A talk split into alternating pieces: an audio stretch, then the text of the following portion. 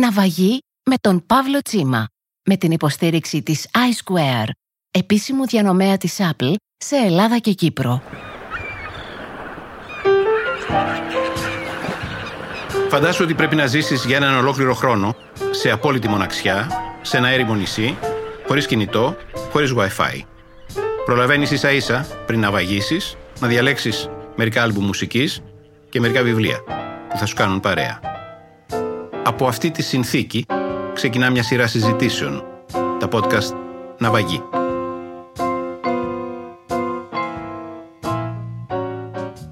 Όλοι ξέρουν ότι ήταν εκφωνήτρια στο σταθμό του Πολυτεχνείου το Νοέμβριο του 1973. Επί 16 χρόνια ήταν βουλευτής πρώτα του Κομμουνιστικού Κόμματος και έπειτα του Συνασπισμού από το 1977 ως το 1993. Έπειτα ήταν ξανά βουλευτής του Πασόκ από το 2004 ως το 2010. Ήταν η Ελληνίδα Επίτροπος στην Ευρωπαϊκή Ένωση στα πέντε πιο δύσκολα χρόνια της οικονομικής κρίσης. Είναι τώρα επικεφαλής μιας από τις μεγαλύτερες διεθνείς περιβαλλοντικές οργανώσεις για την προστασία των θαλασσών. Είναι μητέρα τριών παιδιών. Μιλώ για τη Μαρία Δαμανάκη, που είναι ένα από τα πιο γνωστά δημόσια πρόσωπα, μα ταυτόχρονα είναι μάλλον άγνωστη, αφού μιλά σπάνια και για τον εαυτό της δεν μιλά σχεδόν ποτέ. Και εδώ που τα λέμε, τώρα που διηγούμε τη ζωή της, συνειδητοποιώ ότι αυτή η γυναίκα έχει μάλλον ζήσει όχι μία, αλλά περισσότερες ζωές. Οι πολλές ζωές είναι καλό πράγμα. Εγώ ήμουν τυχερή, όχι τόσο επειδή έζησα πολλές ζωές. Θα έλεγα ότι αν μου έλεγες αν νιώθω τυχερή, τώρα στη δεκαετία των 60 μπορώ να κοιτάξω πίσω και να πω ότι ναι ήμουν πάρα πολύ τυχερή αλλά θα έλεγα για δύο λόγους.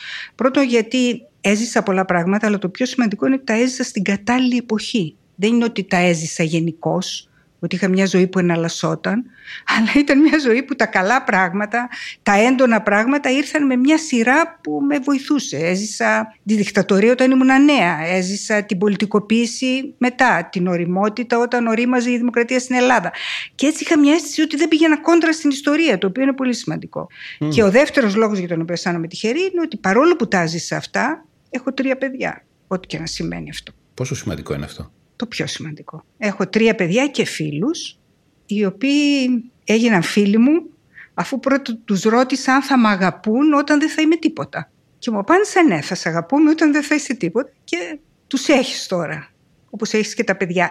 Όταν έχεις παιδιά έχεις τη σιγουριά ότι θα υπάρχουν πάντα συναισθήματα. Άρα δεν θα πεθάνεις ποτέ. Μόνο τη στιγμή που θα πεθαίνεις, θα πεθάνεις. Αν κάνουμε μια μικρή παραχώρηση στη μεταφυσική, θα υπάρξει και μετά το θάνατό σου γιατί τα παιδιά σου σε σκέφτονται. Όπως εμείς ναι. σκεφτόμαστε τους γονείς μας. Ναι, εγώ ίσως έπρεπε να του σκέφτομαι παραπάνω. Κανονικά πρέπει να μιλάμε στον πληθυντικό, αλλά θα ήταν γελίο. Γνωριζόμαστε πολλά χρόνια. Οπότε, Μαρία, πρέπει να αναβαγίσουμε. Πρέπει να παίξουμε αυτό το παιχνίδι και να διαλέξουμε τα πράγματα που θα πάρουμε μαζί μας. Τις μουσικές και τα βιβλία. Αλλά πρώτα πρέπει να διαλέξουμε πού θα αναβαγίσουμε. Και στα αλήθεια, τα τελευταία χρόνια της ζωής σου ασχολείσαι με τους ωκεανούς, με τις θάλασσες, με την προστασία τους, με την προστασία του θαλάσσιου περιβάλλοντος. Δεν είναι πολύ γνωστό αυτό, θα μιλήσουμε γι' αυτό. Αλλά αν ήταν να διαλέξουμε ένα μέρος των ωκεανών της γης για να αναβαγίσουμε, ποιο θα διαλέγαμε; Πριν τρία χρόνια είχα την τύχη να πάω με τον Chris Anderson, που είναι ο ιδρυτής του TEDx, που είναι πια γνωστό και στην Ελλάδα, ε, με ένα σκάφος και τη Sylvia Earle, που είναι μια πολύ γνωστή φυσιογνωμία στην Αμερική για την προστασία των ωκεανών, ένα ταξίδι στον Ειρηνικό. Και εκεί βρήκαμε ένα μικρό νησάκι κοντά στα Marshall Islands, όπου υπήρχαν μόνο άνθρωποι που ζούσαν όπως παλιά. Ναι. Ήταν καμιά τριανταριά άνθρωποι σε καλύβες. Η φύση ήταν καταπληκτική, η βλάση ήταν καταπληκτική, τα κοράλια ήταν καταπληκτικά, ο βυθός ήταν γαλάζιος. Αλλά αυτό που δεν υπήρχε ήταν το αεράκι του Αιγαίου. Ναι. Εν πάση περιπτώσει, ας ναυαγήσουμε εκεί. Ωραία, στα Marshall Islands, αφού θέλουμε να πάμε μακριά. Ωραία. Αν και αν ναυαγούσαμε σε ένα νησάκι του Αιγαίου, δεν θα με πείραζε ιδιαίτερο, οφείλω να πω. Απλώς θα ήταν πάρα πολύ δύσκολο να τηρήσουμε τη συνθήκη ότι το νησί είναι έρημο, δεν έχει κινητή τηλεφωνία, δεν έχει WiFi και κανείς δεν θα έρθει να μας βρει. το Αιγαίο είναι πολύ σύχναστο. Θα έρθει κάποιος από τις προηγούμενες ζωές μου, αλλά μια και είπες για προηγούμενες ζωές. Να βάλουμε ένα πρώτο ένα πρώτο ναι, στην αποσκευή μας. OK. Okay. Λοιπόν, και μου έρχεται καλά γιατί μιλήσαμε για τους γονείς μας. Και εγώ θέλω να σου μιλήσω για την πρώτη μου μουσική αγάπη. Εγώ μεγάλωσα σε ένα χωριό της Κρήτης, μια κωμόπολη της Κρήτης που το λένε Άγιο Νικόλαο. Τώρα έχει μεγαλώσει, τότε ήταν ένα μικρό χωριό. Δεν ήταν τότε το τουριστικό σούπερ μέρος που έγινε. αλλά μετά, ήταν ε; η φύση μαγική και το τοπίο ακόμα αντιστέκεται όσο μπορεί. Εκεί λοιπόν out of the blue, όπως θα λέγαμε, εμφανίστηκε μια δασκάλα πιάνου. Ο πατέρας μου λοιπόν, ενώ δεν είχε ιδιαίτερες επαφές με τη μουσική, μου λέει: Θέλεις να πας να μάθεις να παίξεις πιάνο; Πήγα λοιπόν στη δασκάλα που ήταν φοβερή και από τη δασκάλα αγάπησα τον Μπαχ. Διότι η δασκάλα έπαιξε μια μέρα στο πιάνο, όπως είπε, μια σπουδή στο καλό εναρμονισμένο κλειδοκύμβαλο. Mm. Well-tempered κλαβιέ, αλλά τότε δεν το καταλάβαινα. Και έτσι λοιπόν ο Μπαχ έμεινε μέσα μου για όλη μου τη ζωή. Αν λοιπόν ένα μόνο δίσκο θα έπρεπε να πάρω, θα διάλεγα τα βραδεμβούρια κονσέρτα του Μπαχ. Ωραία. Αυτός ήταν ο πρώτος στην αποσκευή μας.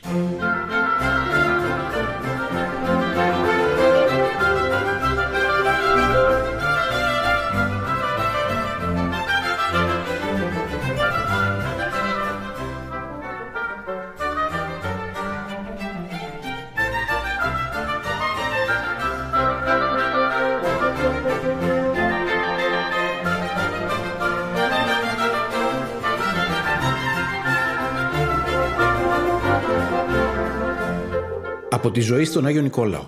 Ξαφνικά προσγειώνεσαι στην Αθήνα, στο Πολυτεχνείο; Στο Πολυτεχνείο, ναι. Στο Πολυτεχνείο και στην Αθήνα. Mm. Είχα ζήσει ενδιάμεσα και σε άλλα μέρη, αλλά στην Αθήνα ήμουν ένα παιδί από την περιφέρεια, από την επαρχία. Είχα κάποιους φίλους φοιτητέ που ήρθαν μαζί μου από το Ηράκλειο, τελείωσα το σχολείο στο Ηράκλειο. Είχαμε όλες αυτές τις ε, μουσικές εικόνες από το νέο κύμα, το χαζιδάκι και όλα αυτά. Διαβάζαμε διαβάζαμε τα πάντα, δηλαδή άλλες εποχές, Παύλο μου. Ναι. διαβάζαμε ό,τι υπήρχε μπροστά μας, το διαβάζαμε. Και μέσα από το διάβασμα και τις παρέες σιγά σιγά προσέγγισα άλλες ιδέες, άρχισα να ενδιαφέρομαι για την πολιτική, τη δικτατορία, είχαμε δικτατορία, το ξέρεις πολύ καλά. Αυτό είχε αρχίσει από την Κρήτη; Στην Κρήτη δεν είχα καμία σχέση με την πολιτική ζωή. Η οικογένειά μου ήταν, όπως λέω πάντα, κανονική για την Κρήτη. Κανονικός για την Κρήτη θα πει Βενιζελικό. Ναι. Τη μάνα μου τη βάφτισε ο Βενιζέλος. Ευτυχώς δεν την έβγαλε δημοκρατία όπω σκόπευε, την έβγαλε ελευθερία την τελευταία στιγμή. Αλλιώς θα είχαμε μια δημοκρατία στην οικογένεια. Ήμασταν λοιπόν Βενιζελικοί, δεν είχα καμιά επαφή. Αλλά όταν ήρθα εδώ, άρχισα να συχνάζω σε διάφορες μποά της πλάκας. Ο Γιάννης ο Μαρκόπουλο είναι ο γιος του νονού μου.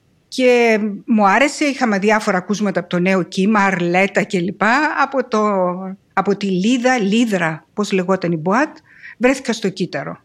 Και εκεί, εντάξει, εκεί γνώρισε τη μουσική του Σαββόπουλου.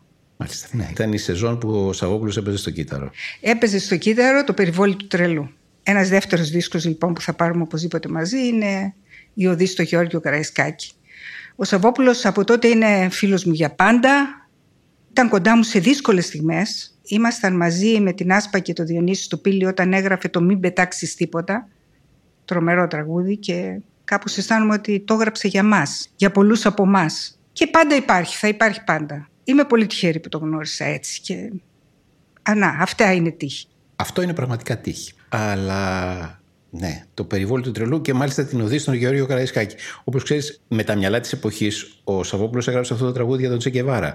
Αλλά επειδή δεν θα παίρναγε τη λογοκρισία της Χούντας, τον έκανε Γεώργιο Καραϊσκάκη. Η οθόνη βουλιάζει, σαλεύει το πλήθος. Εικόνες ξεχύνονται με μιας. Που πας παλικάρι, ωραίος σαν μύθος Εντάξει, από εκεί και πέρα τα πράγματα είναι λίγο πολύ γνωστά. Δικτατορικός αγώνας, πολυτεχνείο. Κάπως έτσι θα έλεγα ότι κλείνει μια περίοδος νεανικών χρόνων και με τη μεταπολίτευση αρχίζει μια δεύτερη ζωή, που είναι η ζωή της οριμότητας. Στάση τώρα. Μας ακούν άνθρωποι που ήταν αγέννητοι τότε ή που γεννήθηκαν λίγο μετά. Έχουν απλώς ένα μύθος στο μυαλό τους. Δεν ξέρουν ούτε μπορούν να φανταστούν τι σήμαινε για έναν άνθρωπο που ήταν 18 χρονών το 1971, 72, 73 που προσγειωνόταν στο Ελληνικό Πανεπιστήμιο σε μια εποχή που κατά σύμπτωση στο Ελληνικό Πανεπιστήμιο άρχισε να γίνεται για πρώτη φορά, δεν ήταν τα πρώτα χρόνια της δικτατορίας, ένα εργαστήριο πολιτικής ας πούμε ζήμωσης και μια άρχισαν οι φοιτητές να αρχίζουν να διαμαρτύρονται, να καταλαμβάνουν τις σχολές τους, να έχουν αιτήματα, να θέλουν να κάνουν εκλογές. Ναι, νομίζω ότι έπαιξε κάποιο ρόλο το background που είχα από την Κρήτη. Στην Κρήτη η έννοια της ελευθερίας είναι, είναι κάτι όχι απλώς πολύτιμο, δεν μπορώ να βρω τις λέξεις. Είναι η πεμπτουσία της ζωής. Επομένως η καταπίεση και η ιδέα της απελευθέρωσης με τον ένα ή τον άλλο τρόπο είναι πάντα πολύ ελκυστική. Σε μένα ήταν πάρα πολύ ελκυστική. Αυτό βέβαια κάτω από ορισμένες συγκυρίες με έφερε κοντά σε ανθρώπους που κατά κάποιο τρόπο διεύρυναν τους ορίζοντές μου. Άρχισα να διαβάζω. Διάβαζα Μάρξ, διάβαζα Έγκελ, διάβαζα. Όχι μόνο αυτούς, να πω την αλήθεια. Πάντα ήμουνα και λίγο. ε, Ξέφευγα λιγάκι μέχρι το Μπερλίν. Είχα φτάσει η Ζάια Μπερλίν, θυμάμαι τότε. Αλλά διάβαζα πάντως. Δηλαδή είδα, άνοιξε το μυαλό μου. Και επιπλέον στις σχολές συζητάγαμε περίπου ανοιχτά τι μπορεί να κάνει κανείς ενάντια στη δικτατορία και είχε τη δυνατότητα επιλογής. Εγώ οδηγήθηκα στην Αντιεφέ για έναν πολύ απλό λόγο. Επειδή πάντα και σαν χαρακτήρας είμαι ένας άνθρωπος που μου αρέσουν τα συγκεκριμένα πράγματα. Είμαι doer. Ήθελα κάτι που να κάνει κάτι, να δρά. Όχι μόνο κουβέντα. Να υπάρχει δράση. Αυτό το κενό μου κάλυψε αυτή η επιλογή. Και συγχρόνως βέβαια μου κάλυψε και άλλα κενά. Την αίσθηση ότι δεν είσαι μόνος, την αίσθηση ότι είσαι μαζί με τους άλλους, την αίσθηση ότι υπάρχει κάτι μεγαλύτερο από σένα. Αυτά είναι πολύ σημαντικά πράγματα όταν είσαι νέος. Πιστεύω λοιπόν ότι ένας νέος τότε ήταν πολύ εύκολο να οδηγηθεί εκεί τελικά. Πολύ εύκολο και εξού και πάρα πολλοί άνθρωποι που δεν είχαν καμιά παράδοση οικογενειακή ή τίποτα άλλο, οδηγήθηκαν εκεί. Ναι. Για εκείνες τις συγκεκριμένες μέρες ας πούμε της κατάληψης του Πολυτεχνείου και της εξέλιξης που πήρανε έχεις μιλήσει στην αρχή, θυμάμαι, μια καταπληκτική εκπομπή που είχες κάνει. Νομίζω ότι ήταν το μονόγραμμα. Ε; Ναι. ναι. Εγώ ήταν. Ναι, προσπαθώ να θυμηθώ και εγώ ποιος μου είχε πάρει αυτή τη συνέντευξη. Είναι η μόνη συνέντευξη που έχω δώσει. Και από τότε δεν έχεις ξαναμιλήσει και δεν θες να μιλάς γι' αυτό; Ποτέ. Δεν θέλω. Γιατί; Αισθάνομαι ότι έγινε πάρα πολύ συζήτηση και αρκεί αυτή η συζήτηση που έγινε. Mm. Πάντα αισθάνομαι ότι έχει γίνει περισσότερη συζήτηση από ό,τι πρέπει. Οπότε καλύτερα να μην προσθέτουμε κι άλλο. Ωραία. Και μετά έρχεται η μεταπολίτευση, όπως έλεγες. Ξανά λέω ότι όποιος δεν ήταν εκεί δεν μπορεί να φανταστεί τι σήμαινε αυτό το πράγμα. Δηλαδή, τι πυρετός ήταν η αίσθηση της μεταπολίτευσης, η αίσθηση ότι έπεσε η δικτατορία. Δεν έχουμε ζήσει την απελευθέρωση του 1944, αλλά φαντάζομαι ότι πρέπει να ήταν κάτι αντίστοιχο. σω είναι υπερβολική η σύγκριση, αλλά σαν αίσθημα πρέπει να ήταν ίδιο. Για μας ήταν ίδιο. Και είναι ανεπανάληπτο. Δηλαδή, αισθήματα ανεπανάληπτα. Να. Αυτό δεν είναι τύχη. Ναι. Είναι τύχη να τη ζήσει και να τη ζήσει σε αυτή την ηλικία των 25 χρονών. Εγώ ήμουν 25 χρονών όταν εκλέχτηκα βουλευτής και είχα όλες αυτές τις ιδέες ότι θα μπορούσα ίσως να αλλάξω τον κόσμο. Δηλαδή, από ένα σημείο και μετά, φλερτάρεις με την ιδέα της ε, επιρροής που μπορείς να έχεις στις ζωές των ανθρώπων, το οποίο είναι πάρα πολύ επικίνδυνο. Πάρα πολύ επικίνδυνο. Mm.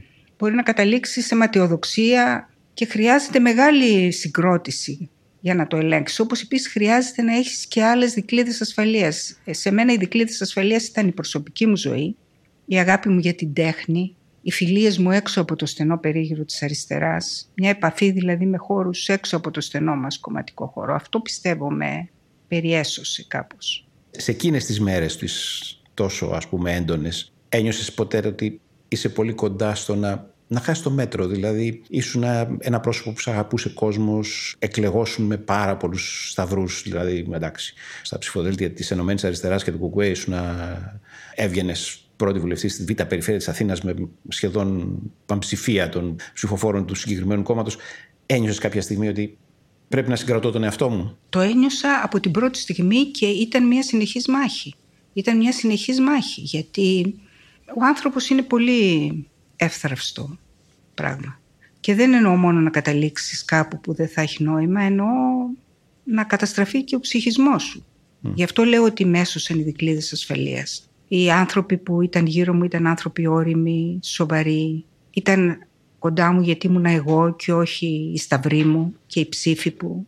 Αυτά όλα βοηθούν. Εν τω μεταξύ η προσωπική ζωή, ιδιαίτερα για τη γυναίκα, προοπτική της μητρότητας, αυτά όλα είναι, σε ισορροπούν. Σε αυτό οι γυναίκες είμαστε προνομιούχες, νομίζω. Και σε αυτό. Και σε αυτό. Πάντως σε αυτό είμαστε, γι' αυτό πιστεύω ότι αυτό που λέμε θηλυκή πλευρά της πολιτικής υπάρχει. Υπάρχει. Οι γυναίκες έχουν καλύτερη αίσθηση του χρόνου, με τους κύκλους, με τα παιδιά, μια αίσθηση της ζωής που έρχεται του μετά, μια long term, όπω λέμε τώρα, εισάπτε στα ελληνικά. Αυτή λοιπόν είναι μια ζωή που κράτησε 15 χρόνια τουλάχιστον, έτσι δεν είναι; Και μετά, μέχρι, θα έλεγα μέχρι το 2000 και. Αλλά στο διάστημα αυτό ήρθαν τα παιδιά μου. Ήρθαν κι άλλα. Ήρθαν συναντήσεις με πολύ σημαντικούς ανθρώπους. Δηλαδή, που ακόμα τους θυμάμαι. Και εκεί ήμουν πραγματικά πολύ τυχερή. Ένας δίσκος για την επισκευή το Reflections του Μάνου Χατζηδάκη. Ο Μάνος Χατζηδάκης ήταν φίλος μου πάρα πολλά χρόνια. Θυμάμαι τις συζητήσεις με τη Μελίνα, με τον Δημήτρη Χόρν. Από το Reflections με είχε ρωτήσει ποιος σου αρέσει πιο πολύ και μου άρεσε ο Κεμάλ. Πιάσαμε την αιώνια συζήτηση αν ο κόσμος θα αλλάξει ή δεν θα αλλάξει ποτέ από το τραγούδι του Κεμάλ. Και θυμάμαι να περνάμε ώρες ατέλειωτες. Ενδιάμεσα εγώ πια είχα μια συγκεκριμένη δράση και η δράση φέρνει αντίδραση. Δηλαδή είχα αρχίσει να υφίσταμαι κριτικές. Πολλές φορές ήταν και λίγο μίζερες νομίζω, άλλες φορές ήταν επί της ουσίας όμως. Θυμάμαι τον τρόπο που ο Χαζηδάκης απογύμνωνε τα καλά και τα κακά μου και με έβαζε μπροστά σε αυτό που πραγματικά συνέβαινε. Μου έλεγε τι ακριβώς συμβαίνει. Και θυμάμαι πόσο πολύ με τι διακριτικότητα τα σκαμπανεβάσματα της προσωπικής μου ζωής γιατί προσπαθούσε να τα χειριστεί. Ήταν ίσως από τους πιο σπουδαίους ανθρώπους που έχω γνωρίσει.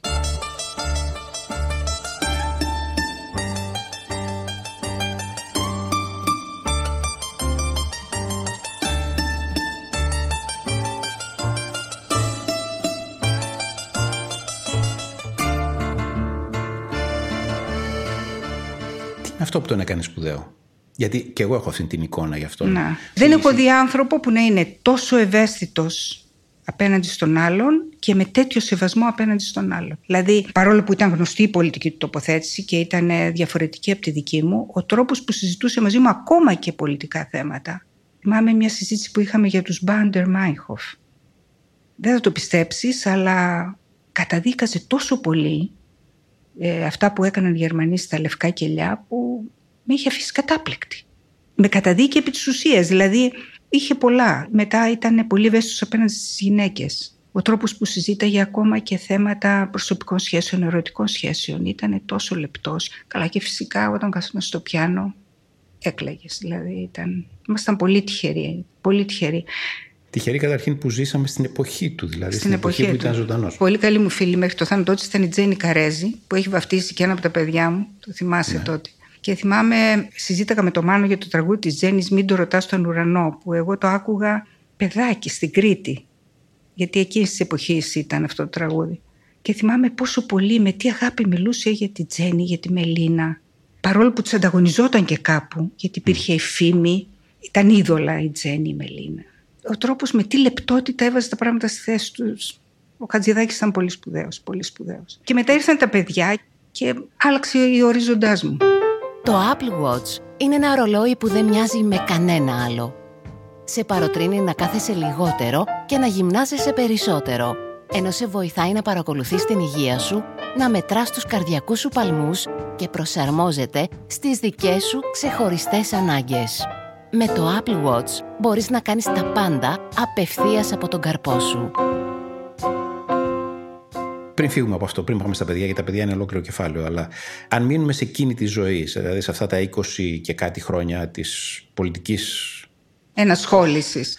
Δεν είναι ενασχόληση, είναι η πολιτική ως επάγγελμα που λέει ο Βέμπερ. Δηλαδή καθημερινή, πολύ ωρή. Ω επάγγελμα. Από αυτό προφανώς δεν έχει νόημα να κάνουμε ένα πολιτικό απολογισμό απολύτως κανέναν. Αλλά έχει ένα νόημα να μου πεις τι σου αφήνει αυτή η εμπειρία, η οποία επίσης είναι μια σπάνια εμπειρία. Δεν είναι και πολλοί άνθρωποι που την έχουν αυτήν.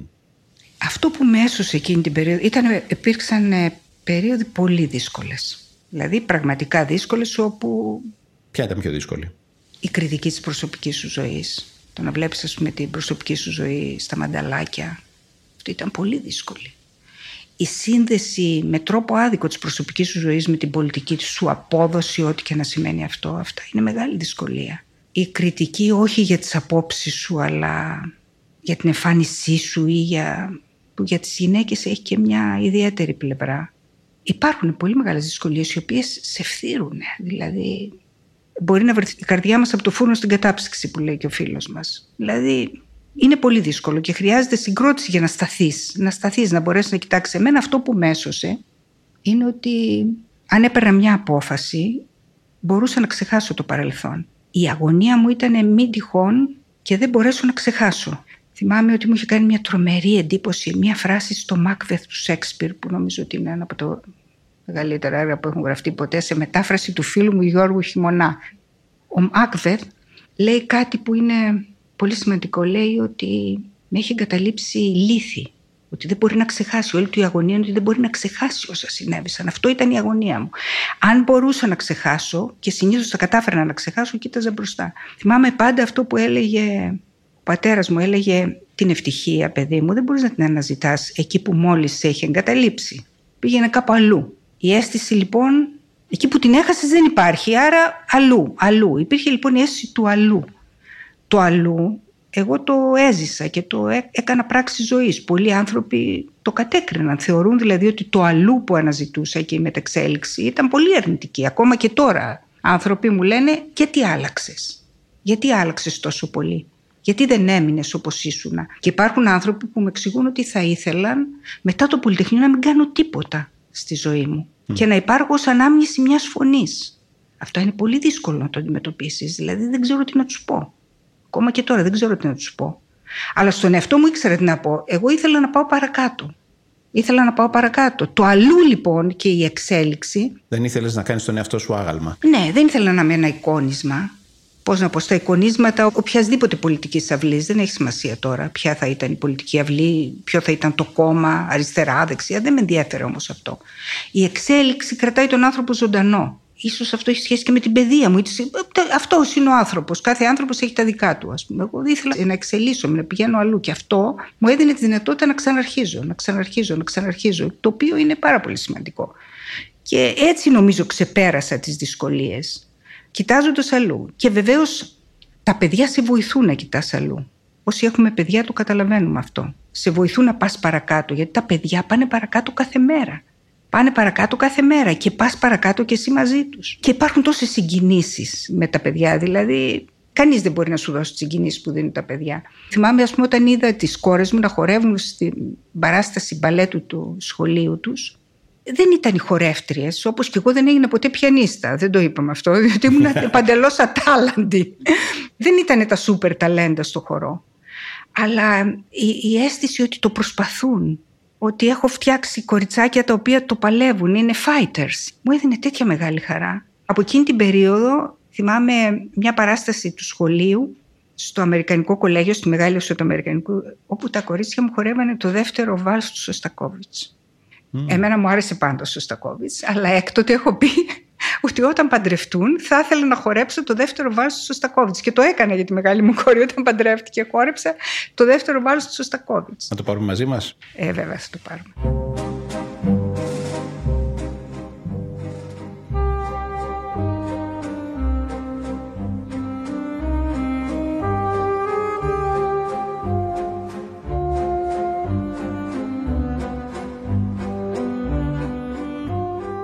Αυτές οι εμπειρίες με τα παιδιά είναι αναζωογονητικές. Και αυτό με κράτησε μέσα σε όλη αυτή την πολιτική περιπλάνηση. Κάποιοι το λένε το περιπλάνηση με αρνητικό πρόσημο. Εγώ το λέω. Αλήθεια είναι αυτό. Με θετικό πρόσημο. Πιστεύω ότι είχα μια εξέλιξη, έκανα αυτό που πίστευα. Πάντα ήμουν ειλικρινής. Αυτό έχει σημασία. Αυτό με έσωσε επίσης. Το ότι ομολογούσα ανοιχτά τα λάθη μου. Πιστεύω ότι πολλοί σου συγχωρούν τα λάθη σου αν τα πεις πολύ καθαρά. Αν δηλαδή δεν προσπαθήσεις να τα καλύψεις. Και δυστυχώς στην πολιτική ζωή αυτό συμβαίνει. Πρέπει να αναλαμβάνεις και κάποιες ευθύνες. Όταν ο συνασπισμός δεν μπήκε στην Βουλή, εγώ έφυγα. 93. Ναι, από όλα τα αξιώματα, από όλα. Δεν ήμουν τίποτα. Είχα όμως αυτούς που θα με αγαπούσαν ακόμα και αν δεν είμαι τίποτα. Δηλαδή πρέπει να τα αναλαμβάνεις αυτά και πρέπει να τα λες καθαρά, να μην διστάζεις και ασφαλώς να πληρώνεις κάποιο τίμημα. Αλλιώς δεν μπορεί να έχουμε πάντα δίκιο. Αυτή ήταν μια ερώτηση που ήθελα να την κάνω. Δηλαδή, τη θυμάμαι τη βραδιά των εκλογών του 1993, όταν εσύ ήσουν πρόεδρος του συνασπισμού και ο συνασπισμός για πόσες εκατόν. Κάτι, για ένα ναι, μικρό αριθμό Λιγότερες από 100 τελικά δεν μπήκε στη Βουλή. Δεν μπήκε στη Βουλή.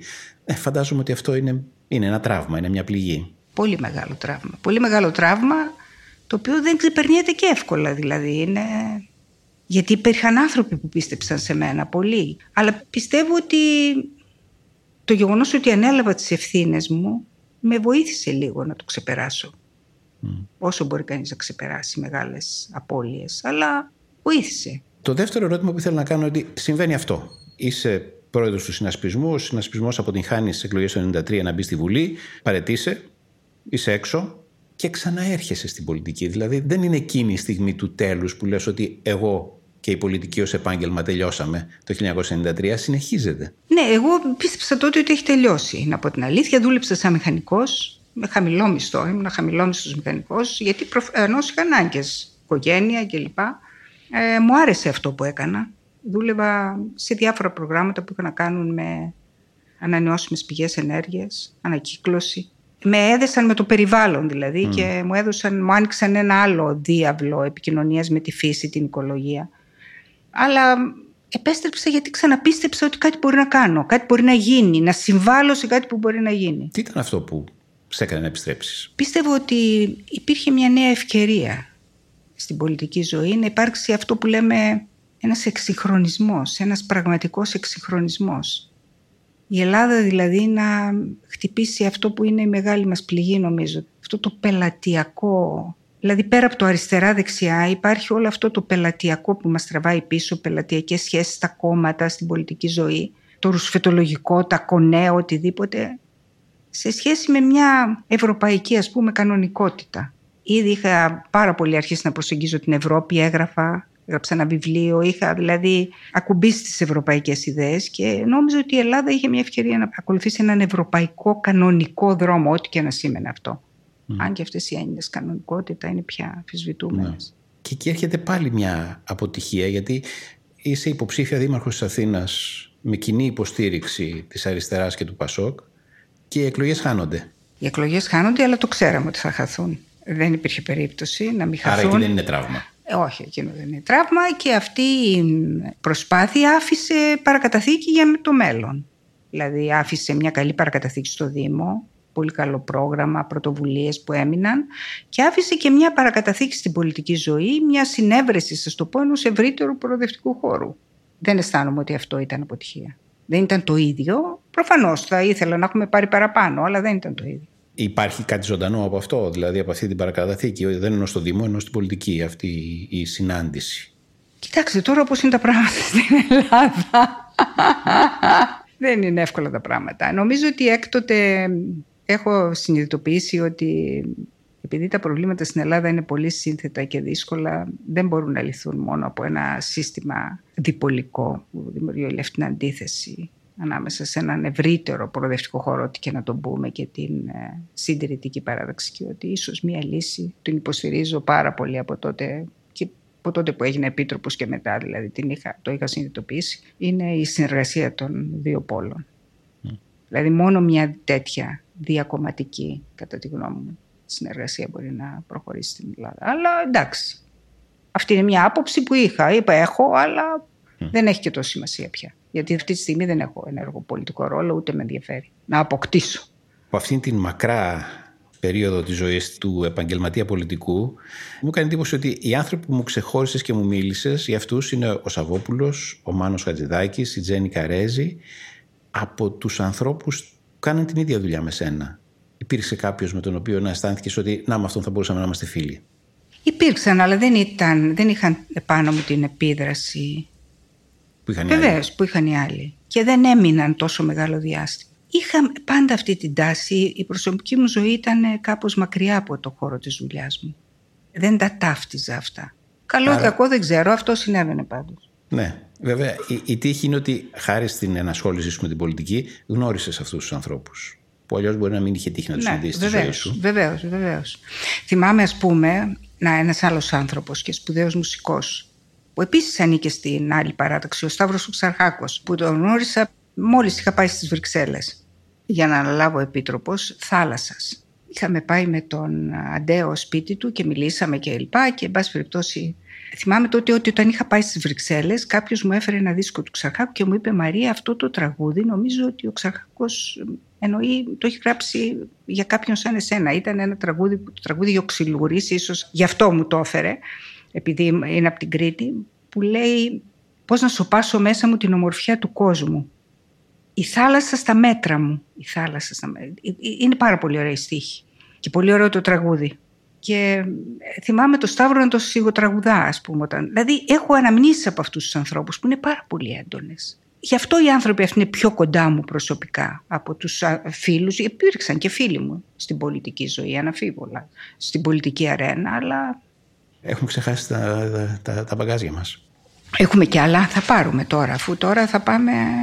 Πού στα νησιά, τώρα θα πάμε στη θάλασσα. Πριν πάμε στη θάλασσα, ξαφνικά προσγειώνεσαι επίτροπος σε ένα περιβάλλον που ήταν πολύ διαφορετικό από ό,τι είχες μάθει ως τότε να ζεις στις Βρυξέλλες, αλλά και στο περιβάλλον της γραφειοκρατίας Ευρωπαϊκής Επιτροπής, για την οποία ο καθένας έχει μια εικόνα, ας πούμε, μιας δεινοσαφρική κατάστασης. Δεν είναι πάντα έτσι, φαντάζομαι, αλλά έχει τέτοια χαρακτηριστικά. Πώς το έζησες αυτό, πώς Πολύ τραυματικά. Επί ένα μήνα Δούλευα από το πρωί μέχρι το βράδυ. Το βράδυ έκλαιγα διαβάζοντας όσα είχαν γραφτεί για την Ελλάδα στο σπίτι μου μόνη μου και το πρωί σηκωνόμουν έντρομη και άνοιγα το λάπτοπ να δω τι έχουν οι Financial Times και αν είμαστε ακόμα στο ευρώ. Ήμουν η Ελληνίδα επίτροπος, δεν ήμουν μια επίτροπος. Πολύ τραυματικά το έζησα. Παρόλο που μετά σιγά σιγά ομαλοποιήθηκε λίγο η κατάσταση, θα λέγω ότι όλα τα συνηθίζει κανείς. Δηλαδή, κάπως αντιλήφθηνε ότι ούτε εγώ επρόκειτο να αλλάξω τίποτα εκεί, σημαντικό. Σημασία είχε να κάνω τη δουλειά μου όσο καλύτερα μπορώ και να σώσω οτιδήποτε αν σώζεται. Ευτυχώς πήγε λίγο καλύτερη η κατάσταση μετά, δηλαδή. Και μετά μπόρεσα να ασχοληθώ με το χαρτοφυλάκιό μου που το είχαν δώσει το, αυτό το χαρτοφυλάκιο της θαλάσσιες υποθέσεις επειδή ήταν μικρό και το θεωρούσα σήμαντο. Αλλά εκεί μπόρεσα να κάνω πολλά πράγματα και αυτό μου έδωσε μεγάλες χαρές. Μεγάλες χαρές. Και κάπως με έκανε γνωστή και σε ένα διεθνή χώρο που δεν ήμουν καθόλου. Ήταν μικρό χαρτοφυλάκιο, αλλά νομίζω ότι εκείνα τα χρόνια εσύ το αξιοποίησες για να κάνεις Άλλαξε όλη την πολιτική, ναι. Άλλαξε όλη την πολιτική της Ευρωπαϊκής Ένωσης για την Αλία και σε μεγάλο βαθμό την πολιτική της Ένωσης για αυτό που λέμε γαλάζια ανάπτυξη. Πολιτική καινούργια που έκανα για την Αλία. Στην Ελλάδα δεν ε, είχε τόσο απήχηση, ίσως δεν την ξέρει κανείς, αλλά στο εξωτερικό είχε πολύ μεγάλη απήχηση γιατί ήταν πραγματικά μια πολύ μεγάλη αλλαγή στην κατεύθυνση της προστασίας και των ηχθειοποθεμάτων και του περιβάλλοντος και εν πάση περιπτώσει είχα πολύ μεγάλες τιμές. Ήταν μια πολύ δύσκολη απόφαση. Την πρώτη φορά που πήγα το σχέδιό μου για τη μεταρρύθμιση στην Κομισιόν απερίφθη παμψηφί μετά πολλών επένων. Αλλά μετά έκανα μια πολύ καλή συστηματική δουλειά μαζεύοντας υπογραφές σε συνεργασία με μη κυβερνητικές οργανώσεις και άλλους και με ανθρώπους που με βοήθησαν πολύ. Μερικοί με κατηγορούν ότι σε εκείνη τη φάση συνεργάστηκα με εστεμένους όπως ο πρίγκιπας Κάρολος ή ο πρίγκιπας Αλβέρτος του Μονακό αλλά πρέπει να ξέρουν ότι αυτοί επηρέασαν πολύ την κατάσταση για να προχωρήσουμε όπως επίσης επηρέασε πολύ και η Αμερικανική κυβέρνηση. Ο Ομπάμα στο Λευκό Οίκο με κάλεσε. Με στήριξαν οι άνθρωποι που δεν το φαντάζεται κανείς. Η κόρη μου είχε αγαπήσει το σύνθημα Άσε το γόνο να γίνει γονιός, που ήταν ένα σύνθημα κατά της κατανάλωσης Μικρών ψαριών. Μικρών ψαριών. Ναι, είναι κρίμα. Τρώμε τα ψαράκια τόσα, ενώ αν τα αφήσουμε θα γίνουν 100 φορές μεγαλύτερα. Ναι. Νομίζω σιγά σιγά περνάει αυτό. Ένα βιβλίο που θα ήθελα να πάρω μαζί μου, αν μπορούσα, είναι ένα βιβλίο του Καμιλέρη. Ο Καμιλέρη είναι ένας Ιταλός συγγραφέας, έχω όλα τα βιβλία εννοείται, ο οποίος στα βιβλία του ο ήρωας είναι ένας detective, ε, ένας σκελός αστυνόμος, ο Μονταλμπάνο. Ο Μονταλμπάνο τρώει μικρά καλαμαράκια, τρώει μικρά ψαράκια. Γράφω λοιπόν ένα γράμμα στον Καμιλέρη και του λέω μήπως θα μπορούσε αυτός ο Μονταλμπάνο να μην τρώει αυτά τα μικρά ψαράκια και τα μικρά καλαμαράκια, τα baby, γιατί καταστρέφουμε τα αποθέματα.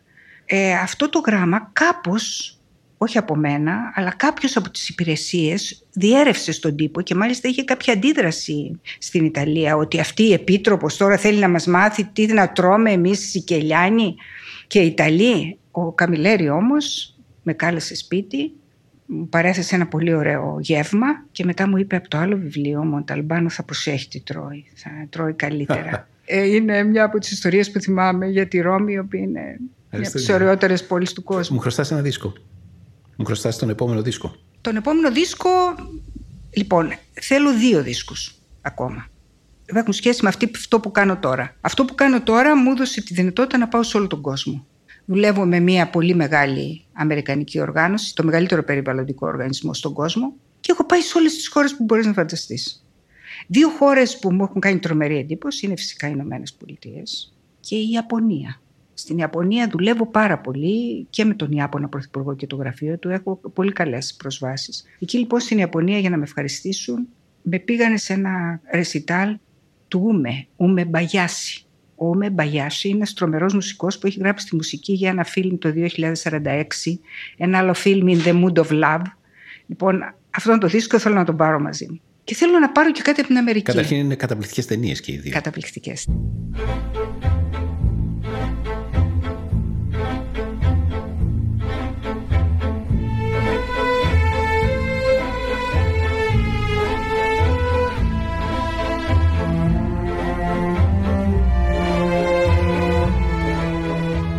Θέλω να πάρω κάτι και από την Αμερική. Η Αμερική μου έδωσε μια πολύ μεγάλη ευκαιρία. Είναι μια πολύ σκληρή χώρα. Απίστευτα σκληρή χώρα. Αλλά έχει κανόνες. Πολύ καθαρούς και σκληρούς κανόνες. Είναι μια πολύ μεγάλη χώρα. Αυτό έχει τα καλά του, έχει και τα κακά του. Τα κακά του είναι ότι οτιδήποτε μικρός στην Αμερική δεν μετρά. Αν είσαι μικρός, δεν είσαι τίποτα. Εγώ λοιπόν δούλευα σε αυτή την οργάνωση όπου έπρεπε να κάνω μεγάλα πράγματα. Και στην αρχή δυσκολεύτηκα πολύ, γιατί ερχόμουν με μια ευρωπαϊκή κουλτούρα όπου το μέγεθος δεν ήταν Ναι. το απαραίτητο στοιχείο. Κουράστηκα πολύ μέχρι να καταφέρω να κάνω κάτι πραγματικά μεγάλο. Το κατάφερα. Και είμαι πολύ περήφανη που έκανα ένα πρόγραμμα για ανταλλαγή χρέους με τις χώρες, με αντάλλαγμα την προστασία του περιβάλλοντος. Δηλαδή αγοράζουμε το χρέος εμείς, το αναχρηματοδοτούμε και η χώρα κάνει προστατευόμενες περιοχές και άλλα. Έχει γίνει έτσι με τις Σeychelles η μεγαλύτερη προστατευόμενη περιοχή στον Ινδικό ωκεανό. Αυτή την ιστορία θυμάμαι που την, είχαμε, την είχα παρακολουθήσει από διαβάζοντας. Δούλευε σε έναν οργανισμό, του οποίου η αποστολή είναι να προστατεύει τις θάλασσες, να προστατεύει Το περιβάλλον το γενικά. περιβάλλον Εγώ γενικά. είχα τον η δικιά αρμοδιο- σου ειδικότητα ήταν οι- τα νερά, οι θάλασσες. Και πάτε σε μια μικρή χώρα που είναι σε Αιχέλες και είναι καταχρεωμένη και της λες ξέχνα το χρέος σου, θα το αναλάβω εγώ. Όχι όλο το χρέος, το χρέος του Ένα Paris μέρος. Club. Ναι. Και εσύ ανταυτού θα αναλάβεις κάποιες δεσμεύσεις ότι δεν θα ψαρεύετε υπερβολικά, δεν θα μολύνετε τον Και ωκεανό. θα κάνεις τη μεγαλύτερη προστατευόμενη περιοχή στον Ινδικό ωκεανό. Μάλιστα. Και την έκανα; Λειτουργήσε αυτό; Έχει λειτουργήσει πλήρως, είναι ένα υπόδειγμα σε όλο τον κόσμο. Τώρα γίνεται στα Μπαρμπέιντος, σε άλλες χώρες της Καραϊβικής και προχωρά. Είμαι πολύ περήφανη για αυτό το πρόγραμμα που ήταν πραγματικά μεγάλο. Το παρουσίασα λοιπόν αυτό το πρόγραμμα και τώρα θα φτάσω στον τελευταίο δίσκο που θέλω να πάρω μαζί μου. Στο Νάσφιλ, στο Τενεσί. Σε κάτι δωρητές κλπ. Σε ένα συνέδριο. Και μετά το βράδυ με πήγαν και άκουσαν έναν άνθρωπο που δεν τον ήξερα. Τον άκουγα για πρώτη φορά που λέγεται Gregory Porter. Εσύ ως φίλος της jazz μπορεί να Τον τον, ξέρω. έχεις ακούσει. Λοιπόν, Πολύ σπουδαίος. θα ήθελα να πάρω μαζί μου το τελευταίο του δίσκο είναι, ή τον πρώτο τελευταίο, δεν θυμάμαι. Τέλος πάντων, υπάρχει ένα τραγούδι που λέγεται Revival. Αυτό το δίσκο θα τον πάρουμε οπωσδήποτε. Revival σημαίνει Αναγέννηση. αναγέννηση, αναβίωση, whatever. Είναι η επόμενη ζωή μας λοιπόν αυτή. Θα είμαστε εκεί, η επόμενη ζωή, με το revival του Gregory Porter.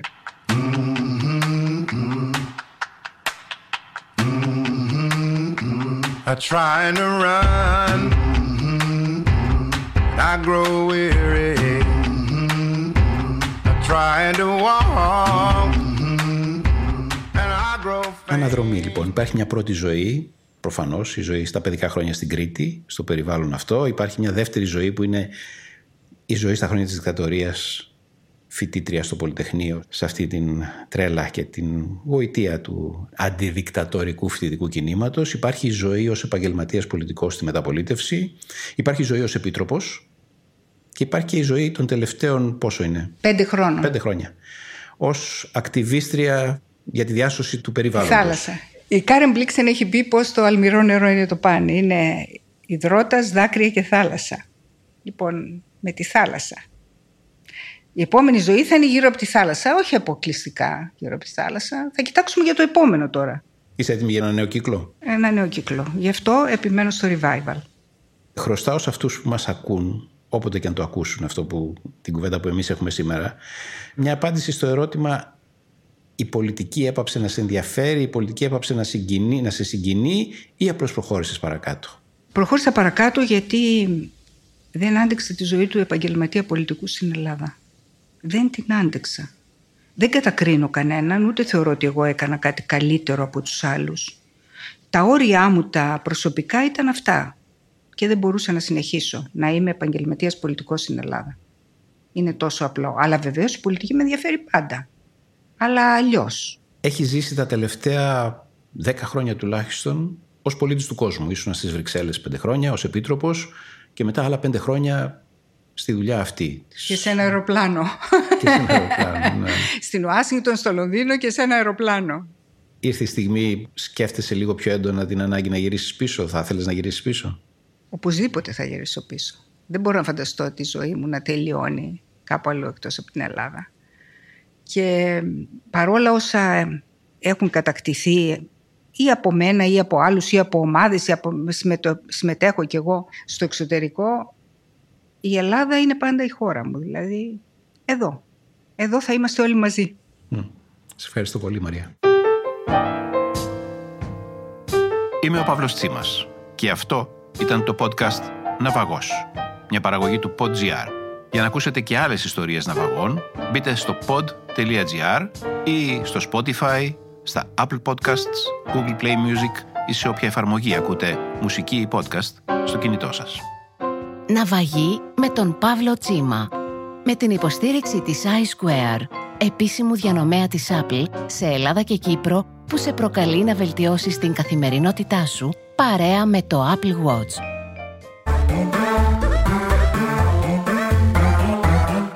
Pod.gr.